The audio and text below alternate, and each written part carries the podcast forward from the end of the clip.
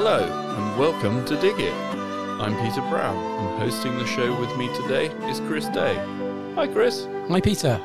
On Dig It t- today, we're delighted to be joined by Rosemary Hardy of Hardy Plants Nursery. Rosie, where do we find you today? I'm actually at the nursery, but at the moment I'm just in my home office. So um, I've been out already, wandering around the nursery and sorting out a leaking water tank, all of those things when you get to this time of year and the irrigation has to go on and things leak. Mm, yeah, we found that. We turned ours on uh, a couple of weeks ago, and um, uh, the pump fired up fine, and then blew a couple of no- uh, spray nozzles off and covered the selling area in water. It's all good fun, isn't it? it's all entertaining, isn't it? It, it? I mean, it was all working perfectly fine, but then I got there and I saw that the what the 10 10,000 litre tank was just overflowing, which means that the Oh, stop cock's not working properly. Oh. Um, and uh, just so annoying. Okay. So perhaps, uh, Rosie, we could start by just begging a question um, about your interest in gardening. Obviously, you've got a, wonderful nursery down there in, uh, in Hampshire, but where did your uh, interest uh, in horticulture begin? It, yeah, it's, it's an interesting one, isn't it? How, how does one realise that you really want to be growing plants for a living? Um, I suppose the answer is I, I didn't know I wanted to, but I was always a very nosy kid, um, and I loved knowing all of the wild flowers wherever I lived. So I would, I was someone who had ponies, and I would go off into the wilds of Northumberland and I would suddenly find a new wild flower and I'd go home and I'd look it up and I used to know all the trees and the shrubs and everything else. So and then it stemmed from there. As you get a little bit older, you realise that actually you're in a really good vantage point sitting on the back of a pony or a horse, and you can look over hedges and you can look over walls, and you can be really, really nosy and see what people are growing, um, and at different times of the year how colourful it is. And the other thing that's really good, you can do really good scrumping from the top of a pony. It's, it's amazing.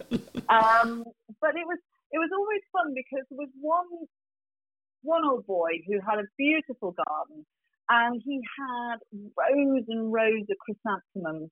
And you know he would have the paper bags tied over the top and then he'd have dahlias as well. But he'd also have a veg patch and you know it's that very typical what people sort of think oh gosh northern gardeners grow these sorts of things. But then he also had a flower garden as well which was beautiful and colourful. And it was really great. And then you'd see next door they just had shrubs. And it was just fascinating to me that there was all this colour and shape and form. And I think looking at it from, you know, what was growing in the wildlife and the hedges, it just interested me. And I mm-hmm. loved being outside. Brilliant. And after you discovered sort of your love of scrumping on horses and looking at flowers, did, did you do any formal training or any sort of, you know, studies at college? I did, yes. I um, at the age of fifteen, I took the RHS basic certificate Yeah. um, because that's when I'd realised that I did want to do horticulture, and I failed dismally my O levels. And at our school, they did horticultural O level, and you did it in a year. And so I did that initially. So that was my start. Then I did my I did do biology A level, etc. I got, I got better. I retook, resat all my exams. And then I went, I looked at the universities and there weren't very many courses. If you try and do horticulture now at university, it's virtually impossible. And they all turned me down because I didn't have, in, I was only doing two A levels, not three, so therefore I wasn't suitable. And so I applied to um, Writtle Agricultural College and I went there in 1981 to 1984 and did an HND in commercial horticulture. Mm, Okay, so, so that was the grounding then for your uh, for your nursery, I it suppose. was. Mm. Except that I specialised in um, vegetables and field grown vegetables and growing for supermarkets. Oh, okay, that's interesting. Um, s- s- but you Yeah. obviously use a lot of, I suppose, a lot of the, the processes would be could be Uh, all transferable. the processes, yeah, everything is, is transferable as long as you understand how a plant grows, how the soil works. Then it doesn't matter whether it's garden grown, mm. pot grown, as long as you follow all the rules of um, you know nutrition, watering, etc., light levels. It'll, it's yeah. all transferable.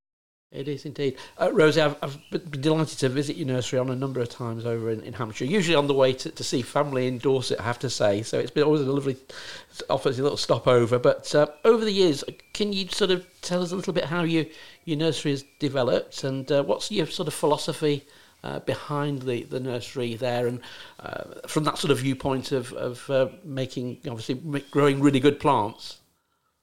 yes, certainly. I know uh, we. I have seen you a couple of times. It's always lovely to see you when you when you pop in. We usually have a wander around, don't we, and have we a do. look behind the scenes. So yes, I mean, in we originally had the nursery in our back garden, and that became too small, and we came realised that we needed somewhere else. And we originally got a walled garden about a mile away from where we are now. And in 91 to 96, we were in Laverstoke Estate uh, walled garden, which was lovely. It was really, really nice. It was sloping. It was about three acres, ideal for us. We we grew on half of it and had the other half with a bit of um, fruits that were around the walls, etc. And that was really good. The only problem we found with that was though the walls kept the air very still and you didn't get the airflow. Um, and we found that plant material that we actually grew on the outside in various places weren't as affected with mildew and rust as the ones that were inside the tunnel, quite um, inside the walled garden, sorry. Um, and that's quite an interesting thing. So when it came to 96 and Jody Scheckter, the um, ex-racing driver, bought the Laverstoke estate, we were given notice to quit because we were of one of these short-term tenancy agreements. And basically, we had to search for a bit of land very, very quickly. And luckily, um, the piece of land that we did purchase, which is what we're on now, um, in 90, when we moved here in 97, um, is on the top of a hill. You know, it's, it's, it's on the mm. top of the hill. It's quite sloping, south facing. And it's very exposed and very windy. So completely different conditions to what we were growing inside the walled garden, which was a little bit more protected. And I've always been of the opinion that we should really grow our plant material hard. It should be out, outside, outdoor grown. So we're going back to the sort of um, bloom type of idea that plant material is meant to be outside. That's where it's happiest, not inside a tunnel. So although we do have some tunnels here on the nursery, they're only for propagation material, which is young and tender. And no, you couldn't take the cuttings and run them outside because they'd all die. Um, but um, then may be grown on a little bit. And then at this time of the year, so while we're at this cusp and there's still a little bit of frost, we are potting now and putting straight outside. The cuttings have been hardened off before they get potted up. So the, the key thing really for me is they must be hard grown. And on our windy site and exposed, we own, we minimal water um, because we haven't got collection um, at the moment. We are on mains. We pay for every single litre, so it, we have to be cost effective. So we water whenever possible, last thing in the evening and first thing in the morning. And um, yeah, it, it that's really the key thing. Outdoor grown, hard, so that when they go into someone's garden, they feel as though they've gone on holiday and hey presto, off they grow because they've got really good roots and you know they're ready to get into the soil. Yeah, I totally agree with that, Rosemary. Because at the end of the day, being a nursery, sometimes we have plants that come in that have clearly been grown in tunnels to get them to, to market quicker and uh, faster, and you put them outside, and suddenly they collapse because they haven't even felt the wind on them, let alone sort of the, the temperature changes, and it, it's. Yeah. such a shame, but what what started your love of perennials then, and why did you go and uh, choose that as a commercial crop to start uh, to go into? I, it, yeah, it was something that really came on to us. I mean, it wasn't a, a, decision that we we sort of said when we first started growing, we will grow perennials. Okay. Basically, when we first started, we grew everything. We we seed raised annuals, we did climbers, we did alpines, we did shrubs, everything that we could possibly grow or I could take cuttings of. Um, and it was really the customers who showed us what they wanted. And they were wanting the herbaceous perennials, the old fashioned cottage garden perennials. And we were very lucky in that Rob's sister, my sister in law, Anne Liverman, who sadly is no longer with us, but she had a super garden um, up in Ashbourne in Derbyshire. And she really specialised in that garden in herbaceous perennials. And she just gave us all sorts of different plant material and introduced me to other plant material. And that's really where it where it's gone from. So my style of doing of doing displays to sell plants has always been cottage garden feel because I just feel that that is a a good way of going, a mixture rather than being specific to just one genre. Cottage garden can lend itself to being smarter or it can lend itself to being much more wild. Yeah. And that's something that I, ha- I, I feel is, is good. So perennials fit into that really, really well. They are, ah, what's, what's the word for it? they're amenable. You know, you mm. can you can treat them quite tough and they'll come back, and they are something that is dependable. Yeah.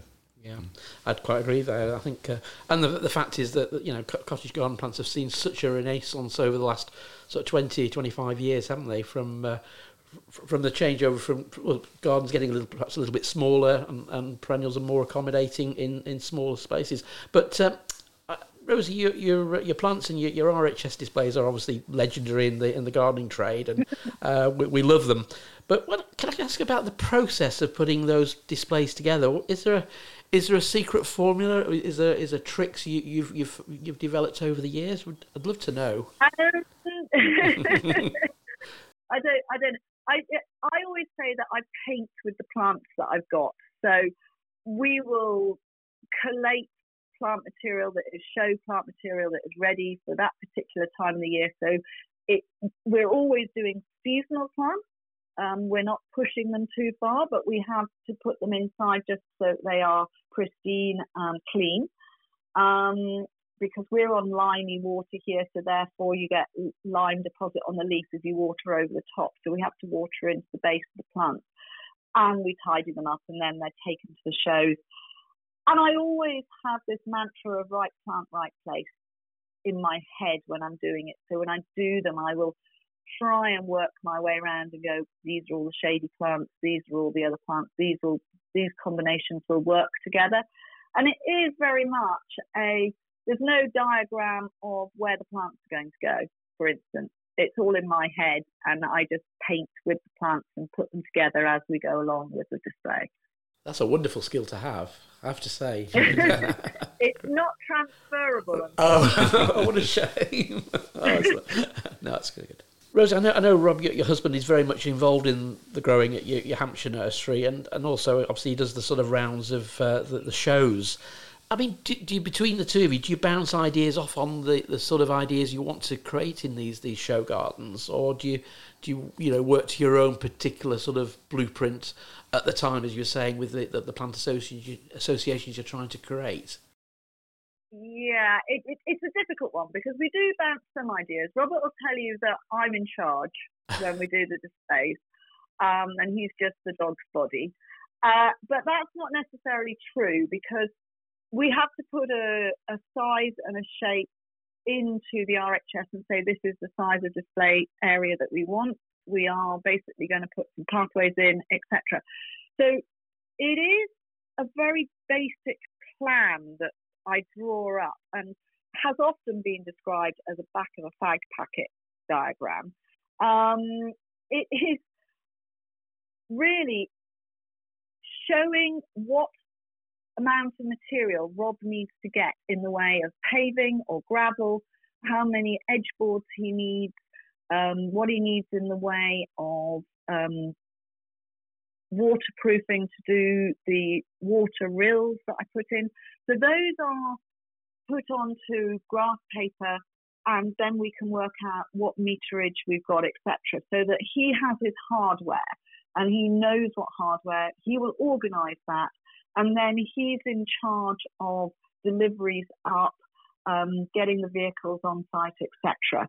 And then once the plants are there, then it's me, and I will say, "Oh, you've just got that in the wrong place," or something. If he's if he's doing um, a reel or something or a waterway, we we've learned that you don't put the ponds on the floor because when you are trying to hide five litre pots and you've only got a three inch, sorry, what's that in centimetres, 15 centimetre high edge, mm. there's an awful lot of pop showing.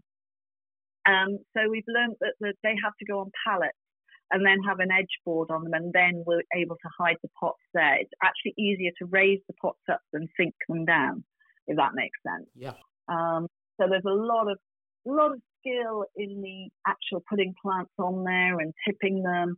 And plants have a good side and a bad side, and you, you, you turn the plant round to so that you know where the main area is.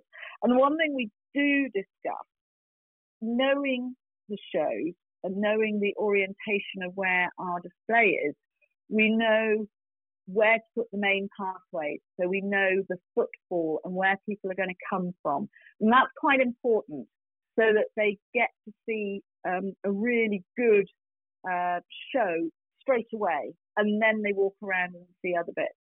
Yeah, and um, on that, uh, today on, on Dig It, we probably thought it'd be quite nice, Rosie, to tap in your into your wonderful uh, plant uh, knowledge to go down that right right plant right place, which you you, you highlighted a, a, little while ago. And obviously, over the next you know, next few weeks, the garden centres and the nurseries, including us, are going to be incredibly busy with these sort of questions. So um, perhaps let's start with a you know a new new time gardener, somebody who's never grown perennials before. Perhaps what mm-hmm. mm, and there's going to be a few of those around. I think over That's the next me. few weeks. there, are Peter? there are, which is good. It has, you know, Robert always describes it as the new entrance into school each year. As the old entrants disappear out at the top, the new ones come in at the bottom. And yes, you end up with the same questions, but you've got people who are interested and keen, and they can find information out about plant material and how to do things so much more easily now with the internet. Indeed, yeah, that's that's certainly helping that. So, what um, what sort of half dozen plants say would you recommend? Assuming that this garden is open, it's got nice, plenty of sunshine for much of the day. The soil's pretty good. However, there's a few weeds around, but then all new gardens tend to come with weeds. Um, what would be your, your thoughts on those? The old weeds. no. um, I mean, I would always say if you're a new grower and you haven't tried, then you want to be, and especially you've got a bit of weed around, then you want to be looking at growing plants that are strong plants, um, sometimes thought of as suds, but they you will succeed with them, um, and they will do really well for you. I sort of have. I don't want to go too specific, but I'll say with some pl- uh, plant genera because my one plant family that I will always default to is hardy geraniums. Mm-hmm. They there is one for every single part of the garden except the pond. so they'll grow in shade, they'll grow in sun, they'll grow in alpine conditions. They can be tall, they can be short. So you know, look for a hardy geranium in the colour that you want that is a repeat flowering one, for instance. Very, very easy to grow. Persicarias really, there are some lovely new varieties out there. There are some dwarf ones, there are some taller ones. They will work in most borders and in that sort of condition, no problem at all. Geums are wonderful. Again, so many new colour variations in those. Again, shorter and taller ones, reblooming. Nepeta, you know, the catmint, Indeed. loves the sunlight, you know, and there are some there are some bigger ones, good old good old varieties are worth it. You know, Six Hills Giants, if you get the true form, or Walker's Low or Summer Magic, you know, they're all all great. Leucanthemum, as long as it's not too hot, because the leucanthemums want a little bit of moisture, so you know that would just be one there. Cirsium, the lovely um, you know, the lovely red mm. uh, burgundy that's a lovely thing. Same Francis, so some of these things that will seed around are always quite good for a new gardener. Um, because you never know where they're going to turn up and they might suddenly surprise you and, and suddenly think, oh gosh, yes, that's quite good there. Let, let's leave it there. And, you know, something that seeds are easy to hoe and, and, and weed out if you don't want them all around the place. Alchemilla. You mm. cannot go wrong with an alchemilla. Yeah. Doesn't have to be mollis because that is a little bit too soggy, but something like um, Venosa or um, sericata Gold Strike, which are more amenable and not going to seed around quite so much. They're really, really great. Lamiums for ground cover, Coreopsis, either the verticillata type or the grandiflora type. So either ones with a nice ferny um, foliage, uh, which are smaller, or the ones with the bigger foliage, which are taller. They're always great beginner plants. Rudbeckia in different forms, and Phacellaria and then that gives you height in the garden. Both of those will give you some really good height uh, to the garden, which is which is good. So I think that's about a dozen different. There's quite a few, isn't it? Yeah. Excellent. And and uh, any of those ones good for sort of really heavy, cold clay soils? Yeah, I mean you'll you'll get some of the Rudbeckias go in there, heavy cold, the Persicaria, some of the Geums, especially the uh, Geum rivale type, and your um, Alchemilla will be fine um, in those, and the, and obviously the, the, hardy geranium will. Excellent, thank you. And, and I suppose um, a lot of people have situations where they've got uh, sort of light canopies from shrubs or maybe some small garden trees. What about perennials for, for those sort of locations where you want to give you know give a bit of colour under the under the well, trees? Colour and height, mm. so and you, you, you, all year round. So. Um, if you're wanting uh, ground cover in there, with it, which um, will be good for you. Then you've got things like Pratea, Bergenias, and Waldsteinia. All of those will give you ground cover and different types of leaf shape. If you want self-seeding, then you've got your things like Aquilegia, Scutellaria tournefortii, which is a beautiful creamy white Scutellaria, and it's great in shade and it'll tolerate dry shade. So really, really good, good plant. Then if you want to go a little bit taller, and later in the season, you've got things like strobilanthes, especially strobilanthes rankanensis, lovely sort of mound forming with lovely deep purple flowers, and that's flowering August, September. Um, so one of those times of the year when people have trouble getting colour. And then what else have I sort of noted up with it? So Veronicas. There hmm. are the Veronica gentianoides for the spring. And then a lot of people think of Veronica spectrum as being prairie plants because of the Dutch wave using them. So Piet Oudolf uses them with grasses a lot. But in actual fact, Veronicastrum will grow in shade and give you some good spires of late season colour.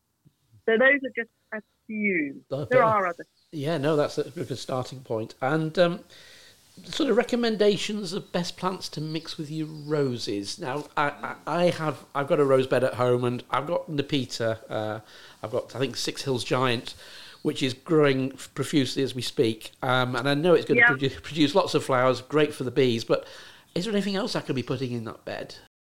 Yeah, I mean, what people forget is that they sort of say they want ground cover, and most of the ground covers are in flower or doing their stuff when the roses are out. So you yeah. miss seeing them. Um, and what I always say to people is when the roses are finished and you cut them back, that's when you need some interest. Mm. And so your Symphyotrichum your asters, Michaelmas daisies, all those are brilliant as late season in rose borders. Really, really good because they, they get held up. So they don't need support because the roses are their support. Um, you can put in Gaura for instance, to give you a little bit of wafting summer colour in there mm. as well. They have changed their name, and everybody's going to hate this, but they've changed to Oenothera. Oh gosh, really? yeah, oh. they have. Oh, um, yeah, another name. There are a lot of name changes, unfortunately. But if you want ground cover, then you can't go far wrong with some of the carpeting campanulas. So Campanula poscharskyana, for mm-hmm. instance, mm-hmm. The ground cover hardy geraniums, probably the Oxonianum types, or the sanguineum type, depending on whether it's a sunny border or it's a shadier border. And even Astrantia are quite good as a mixer in with, with some of the roses. So there is quite a lot that you can mm. put in there.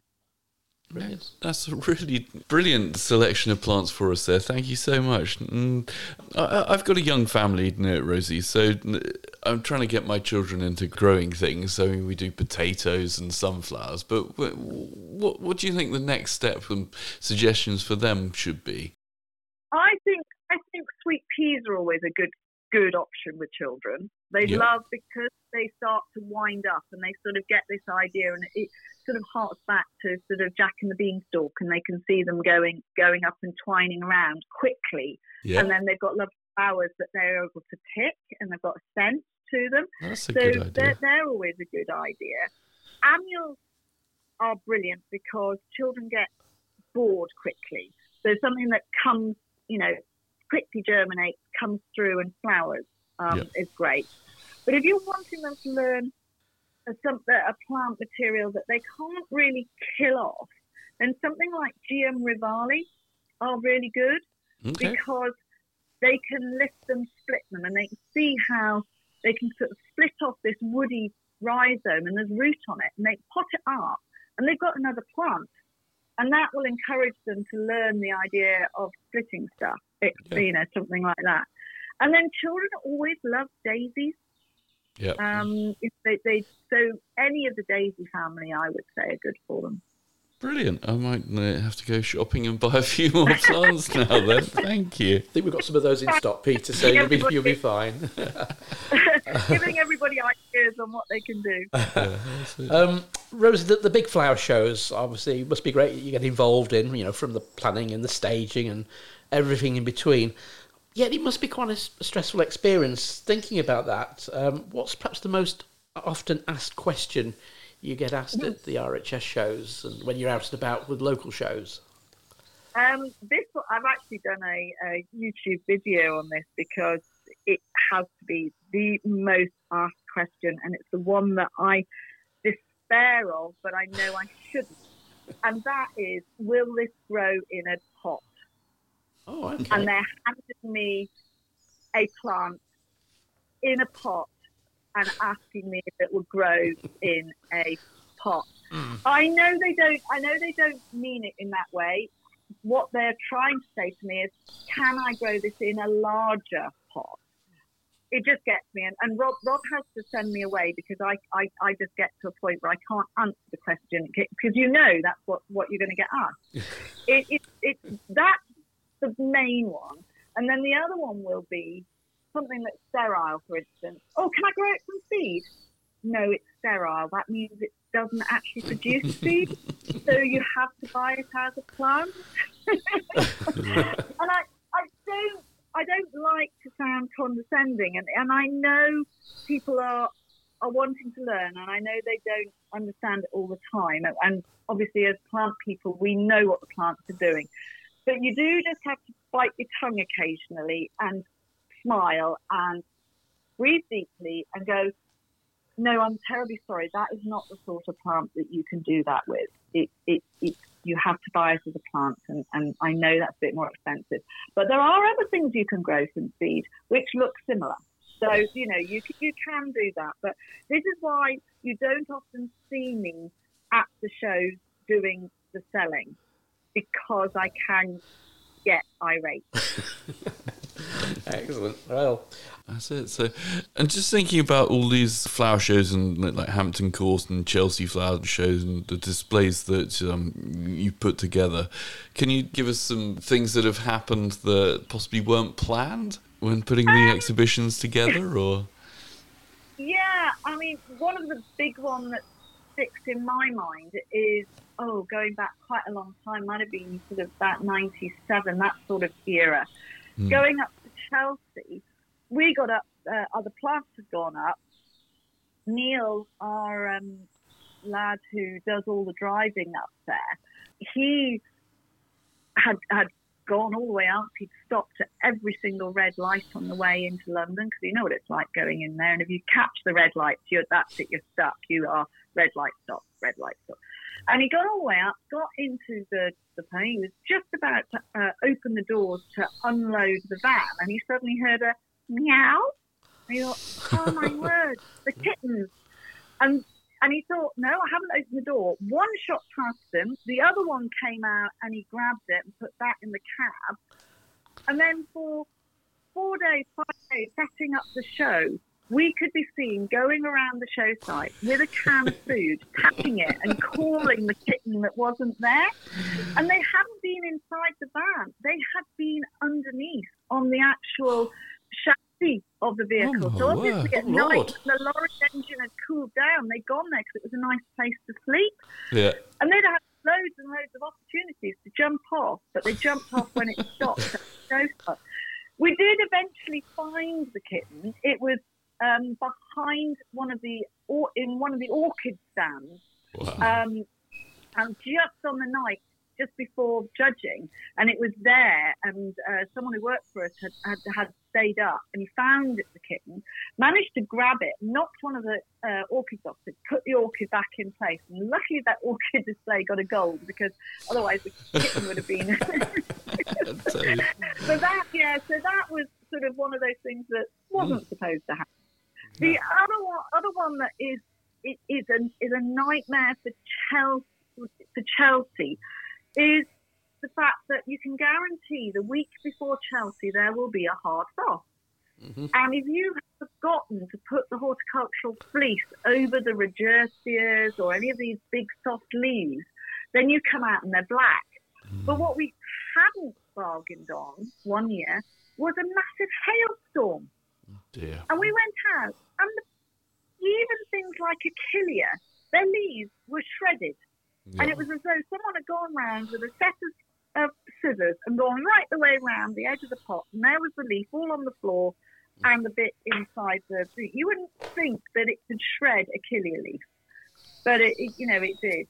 Hampton Court is, is, is not so much of a, a nightmare to do as the early shows, but you do occasionally, and we did once have the whole of the shelving collapse in the back of the lorry and some of the show plants were underneath the collapsed bit. So Oh, no. we sort of carefully lifted them out, cut off bits that got broken, and then thought, well, luckily we only lost about a tray and a half. Um, We were able to tidy the other stuff up, but that's the nightmare. You open the back of the doors and you just see everything collapse, and you think, oh no, this is just not going to work. Oh, they're, they're great stories, Rosie. Thank, thank you for sharing those. They're, they're good. Um, as far as uh, what people do with their perennials, is there a particular piece of advice you give to our Dig It audience on how to get the best from their plants this season? this season. Oh, my my my thing is treat them mean. Don't be too kind to them. Don't mollycoddle them. They are tough plants. They don't need masses of protection. They don't need to be over over watered. Otherwise, all that will happen is that their roots stay at the top surface and don't go down to find the water naturally. And don't overfeed them. If you go and give them too much food, you'll just get loads and loads of leaf and no flower. So I'm mm. always of the opinion you should treat them a little bit mean, and then they will be much better for you. Excellent. And new plants are always coming into the market, and your nursery is well known for launching new varieties into the garden trade. I know this will be a difficult question, but do you have anything, uh, have any particular favourites from the last few years, or anything planned which you can share with us for release this summer? Yeah, I mean we we've we've always highlighted new plant material, and we've always tried to make sure that plant material, especially at Chelsea, has been British bred. So they are always bred by ourselves. We have got some of our own, and you know there are one or two of our own that are favourites, such as Through Rosie Jane, which is is a lovely plant. You know, it is a very very good plant. And then more, more recently, which we we launched at well, it actually went at the um, trade fair, didn't it first? But then it went to um, Hampton Court, and that is our anemone frilly knickers, which Okay. just you just say the name and it makes everybody chuckle, and it, you know it is it is a lovely plant. And I tell you what, Rob has got so many one-liners for selling those. You know, I bet he has. unbelievable.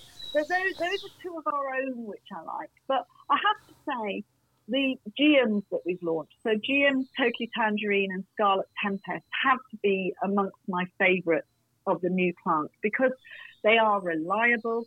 Uh, they are both sterile, so that means they flower and flower and flower. Right. And one is more upright and taller and a lovely uh, soft tangerine colour, and the other one is more open and slightly shorter and beautiful. Not brick red, but scarlet brick red, semi double flowers. So those are two really, really good forms, and they have proved over the years since we have launched them to sell out every year. And I think that's always a trademark of a good plant that people always want it. Mm, yeah, most definitely. It's interesting that uh, both Frilly Knickers and, and Totally Tangerine geums are, are one of our best sellers in our, our perennials um, out there. So yeah, you know, you know, quality, uh, performance sort of outshines, doesn't it? That's that's that's very true. That yeah, it is. It is what it's about. It's not mm. just having, you know, it's not just having a fancy name for something and it being new. Sake of it being new, they need to be plants that stand mm. the test of time, um, and that is usually, and that is usually why we we we chose plants when we were launching them. Is that they had to have a different characteristic that made them stand out from anything else within that plant mm. family. Indeed. Um, Rosie, we, we can buy perennials now from sort of effectively plug plants to instant potted plants. In your opinion, what's sort of the perfect size of plant to actually buy? You know, when you when you're setting them out in the garden, is there a, is there a particular mantra you would you would go for? Is small always best? I mean, small. You, I think it depends on what time you have restraint restriction, i.e., you are planting this garden up because you want to have beautiful plants for the next five to ten years, and you're willing to wait. If you are only going to be in the garden for three years, you may want to go for a slightly bigger plant. But I would say with herbaceous, there's no point going past really a three litre size because once you get up into a five litre, you're, you're talking about something that needs splitting almost straight away. Uh, so a three litre gives you, they're probably 18 months to two years old when they're in that size, which means that they're going to go in the ground, get away, and look fantastic. So if you only want one plant, that's great. If you want a, a sort of a big swathe of plants, then I would go for smaller. So anything from a nine centimetre to a one litre are brilliant for doing your swathe planting if you've got larger areas um, to do, or if you are thinking, yeah, uh, this is a new border, I'm not worried if it doesn't look good for the next year or so, then definitely use the smaller plants for that.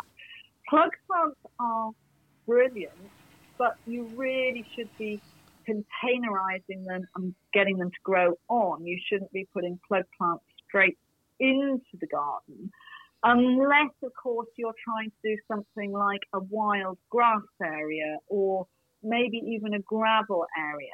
Um, then you could perhaps use plug plants in there. But I, I think they're just a little bit too small for most gardeners to appreciate what you need to do with them and how you need to cope with them. That's just my opinion, anyway. Excellent. Thank you very much. And um, from a personal point of view, have you got a favourite plant, a, a favourite perennial that you could share with us? It's very difficult that one because I think I have favourite perennials for different seasons. Yeah. So at the moment, one of my favourites will be Ipheion, for okay. instance, um, especially Alberto Castillo. It's just so beautiful. It, it's got gorgeous, creamy, big flowers. It smells of honey. Uh, the pollinators absolutely adore it and then it will disappear, and you won't see anything again until next spring. You know, it's one of these summer dormant perennials. In the middle of the summer, I quite like some of the tall plants, and I, I really like Veronicastrum at the moment. They they seem to be, you know, one of my my favourites. But I am someone who likes yellow, and I, I'm on a one woman mission to get everybody to get more yellow in their garden. Brilliant. So, so there are some beautiful yellow daisies or um, the Cephalarias. And I, I go away from Cephalaria gigantea because that's quite fuggy. Cephalaria alpina is beautiful. It's got wiry stems. It's got low rosettes at the base. And it's a see-through plant, so it doesn't have to be at the back of the border, even though it gets up to a meter twenty. You can put it in the middle, and you can see through it, and it's got these lovely scabious-like, slightly smaller scabious um, type flowers than Gigantea has, but they're in this soft creamy yellow. And if you're not keen on yellow, that's a good way to start. Start with what is off, you know, that sort of creamy yellow, and then go up to bolder yellows and put in things like Psephylium, or I really like um, Zizia aurea, which is a an umbel, and it's a shade, and it's the most beautiful thing in shade. It's known as yellow Alexander, one of its common names. Yep. Absolutely beautiful.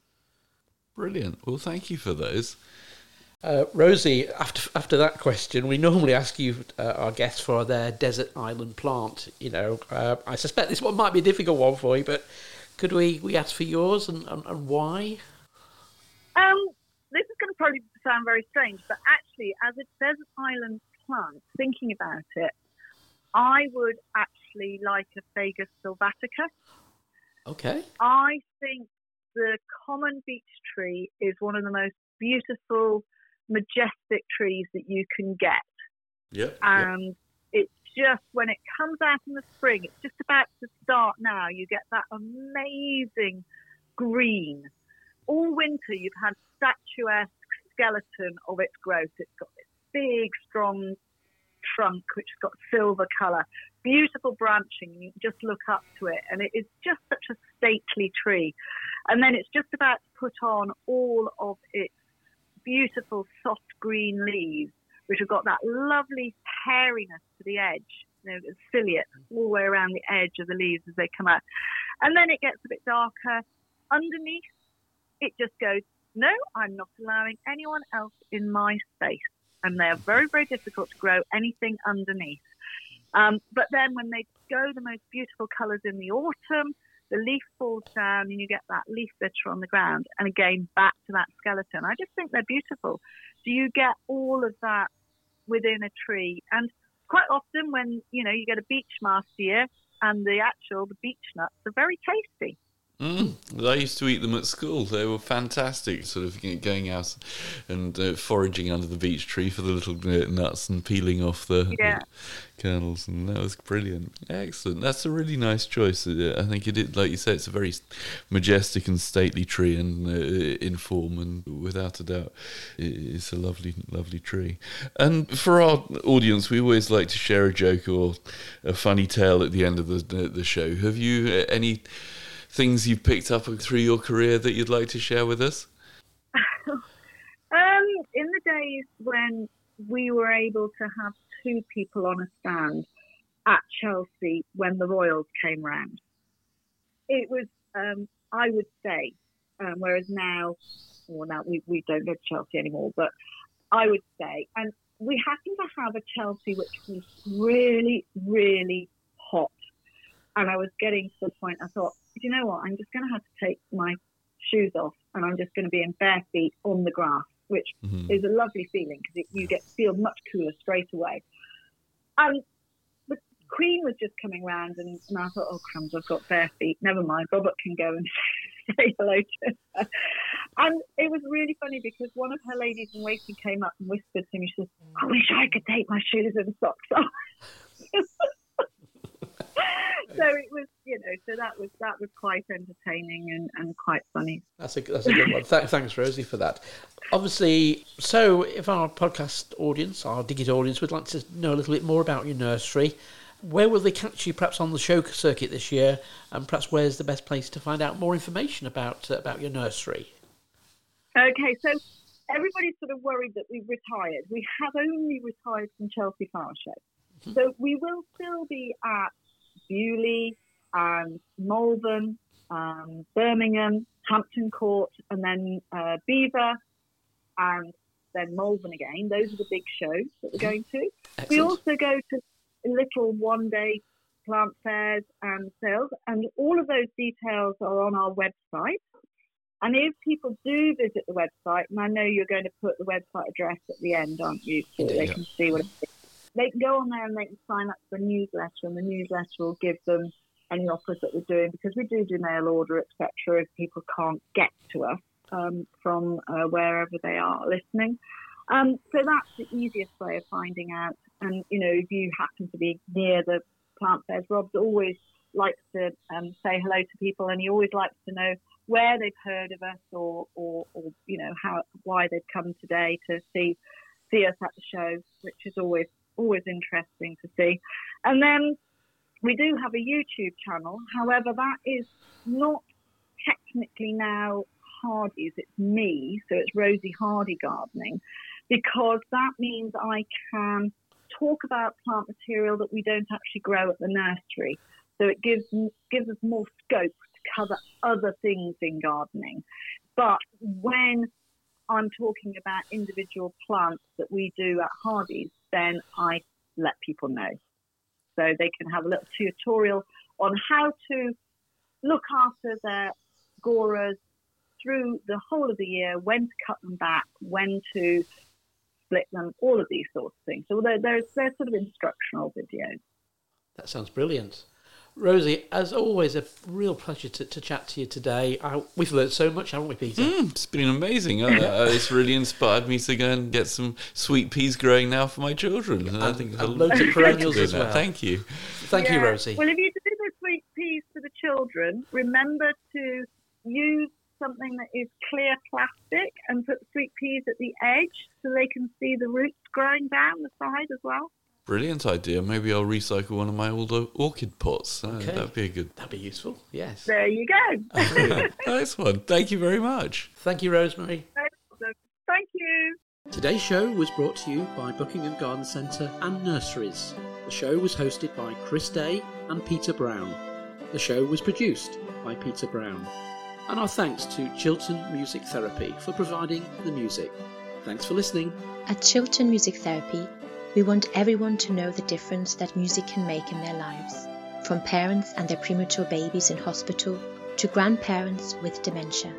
We provide music therapy and community music services to people of all ages and needs across England.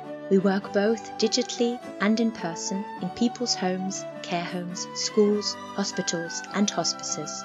Find out more at chilternmusictherapy.co.uk.